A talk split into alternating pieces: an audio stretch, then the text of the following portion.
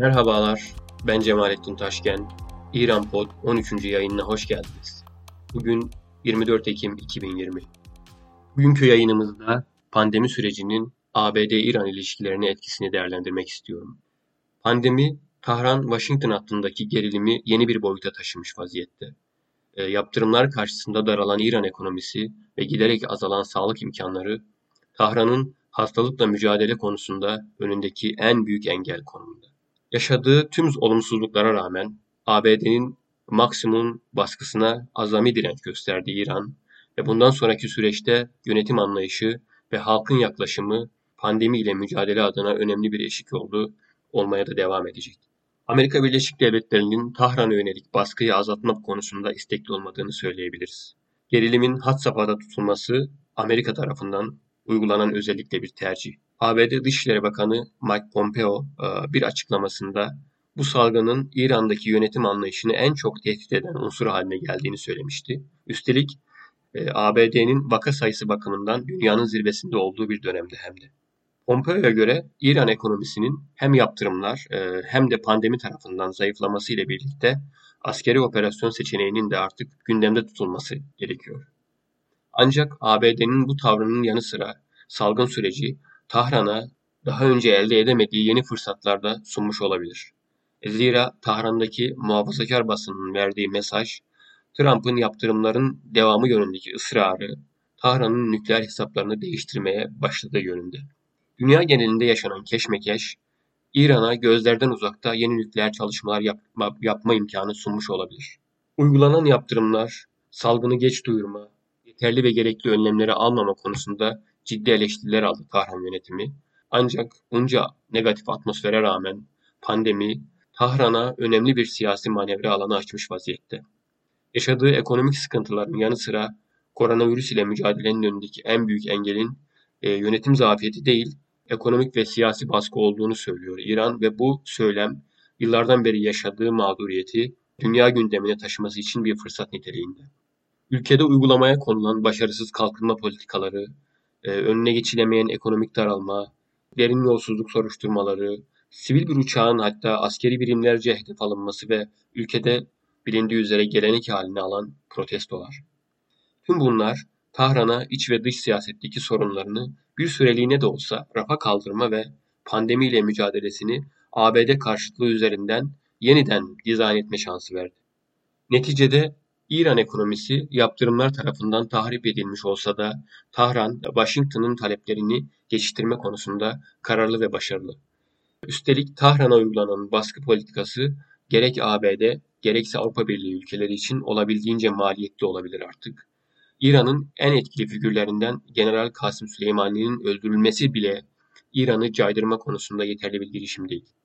Zira İran'a yönelik olası her askeri operasyon planı İran'ı zayıflatmak yerine maksimum direniş politikasını hayata geçirmek adına Tahran'ın elini daha da güçlendirmekte. E, bu gerçeğin e, Oval Office tarafından yeni yeni algılanmaya başlandığı bir dönemi yaşıyoruz pandemiyle birlikte. Pompeo'nun göreve geldiği günden bu yana İran'la yaşanan her krizde askeri operasyon tavsiyesi Tahran'ı hem olası bir anlaşma durumunda masada güçlendiriyor hem de e, gerilim devam ettiği takdirde yeni nükleer çalışmalar için Tahran'ın önünü açıyor. Öte yandan konunun ABD tarafından nasıl ele alındığına da bakmak gerek. Trump karşıtı cenahta yani demokratlarda nükleer anlaşmadan çekinmenin ABD'nin ulusal çıkarlarına ciddi bir şekilde zarar verdiği görüşü hakim, yaygın görüş bu. 2015 yılında sağlanan nükleer anlaşmanın ardından ekonomik ve siyasi açıdan iyimser bir e, atmosfer elde edilmişti çünkü. Ee, ve Trump'ın nükleer anlaşmadan çekilmesi 2018 yılında İran'a karşı yürütülen diplomasinin başarısız olması anlamına da geliyor aynı zamanda demokratlar açısından. Pompeo ve ekibi askeri bir operasyonun e, Tahran'ı yeni nükleer müzakere şartlarına mecbur etmek için en iyi seçenek olduğunu düşünüyor. ABD'li bakan e, bu düşüncesinde de yalnız değil elbet. E, Beyaz Saray'ın önceki danışmanları John Bolton e, ve e, Richard Grenell gibi Şahin kanadı temsil eden isimler özellikle bu mantığın ürünü.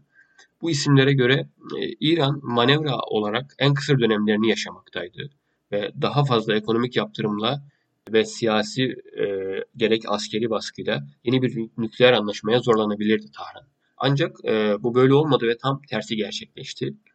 Bu durum tam da Tahran'ın istediği bir şeydi ve ABD'nin baskısını azamir bir dirençle karşıladı. İran Kasım Süleymani'yi kaybetti ama ABD'nin elindeki en bilinmez manevrayı da görmüş oldu böylece. Ayrıca şunu da unutmamak gerek. Tahran bu suikaste henüz net bir cevap vermedi. Pompeo ile ilgili bir hususu daha eklemek istiyorum.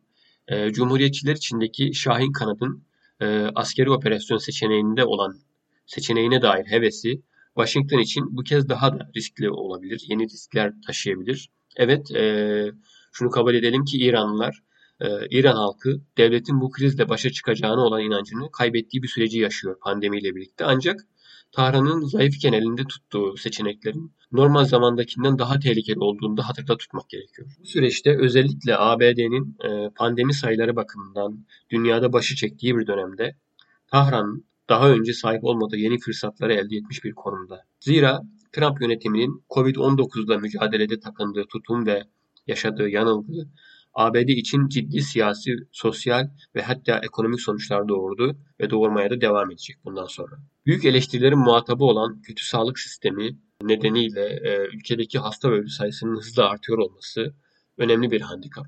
Sizlere yönelik desteğin ABD ülkelerine kıyasla daha az olması, başkanlık seçimlerinin başladığı ülkede siyasetin tartışma konularından. Bu tartışmalı dönemde İran konusunun gündemde tutulması Trump'ın en iyi çıkış yollarından birisi.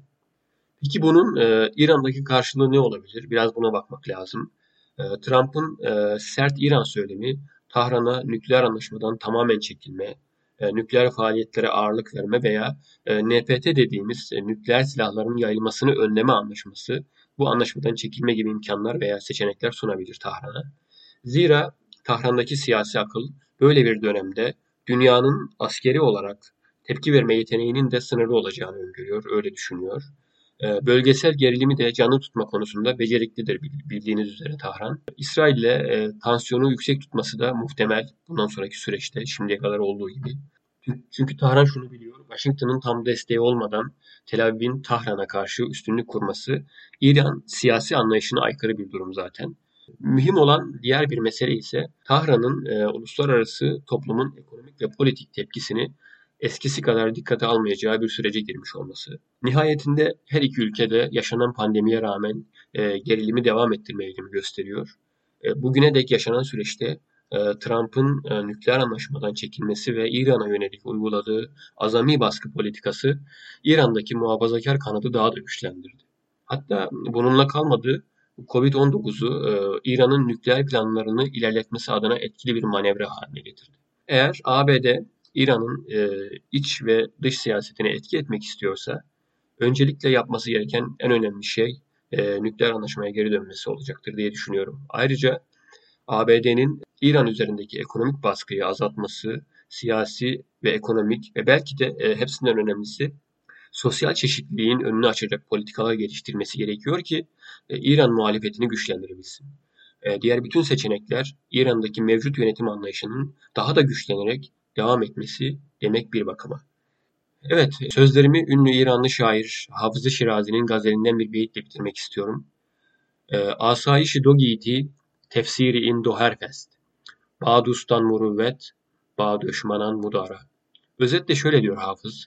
Her iki dünyada, her iki dünya huzuru şu iki şeydedir. Dostlarına karşı şefkatli, düşmanlarınla ise geçimli ol. Her okuduğumda aslında bu beytin yüzyıllarca öteden e, günümüze hitap eden bir dış politika reçetesi olduğunu inanırım ben. E, belki de ABD ve İran'ın da e, hafızın tavsiyesine uyup e, geçimli olmak üzerine kurdukları bir düşmanlıkları vardır kim bilir. Diyorum ve sözlerimi bitiriyorum. Beni dinlediğiniz için teşekkür ederim. Önümüzdeki yayınlarda görüşmek ümidiyle esen kalın efendim.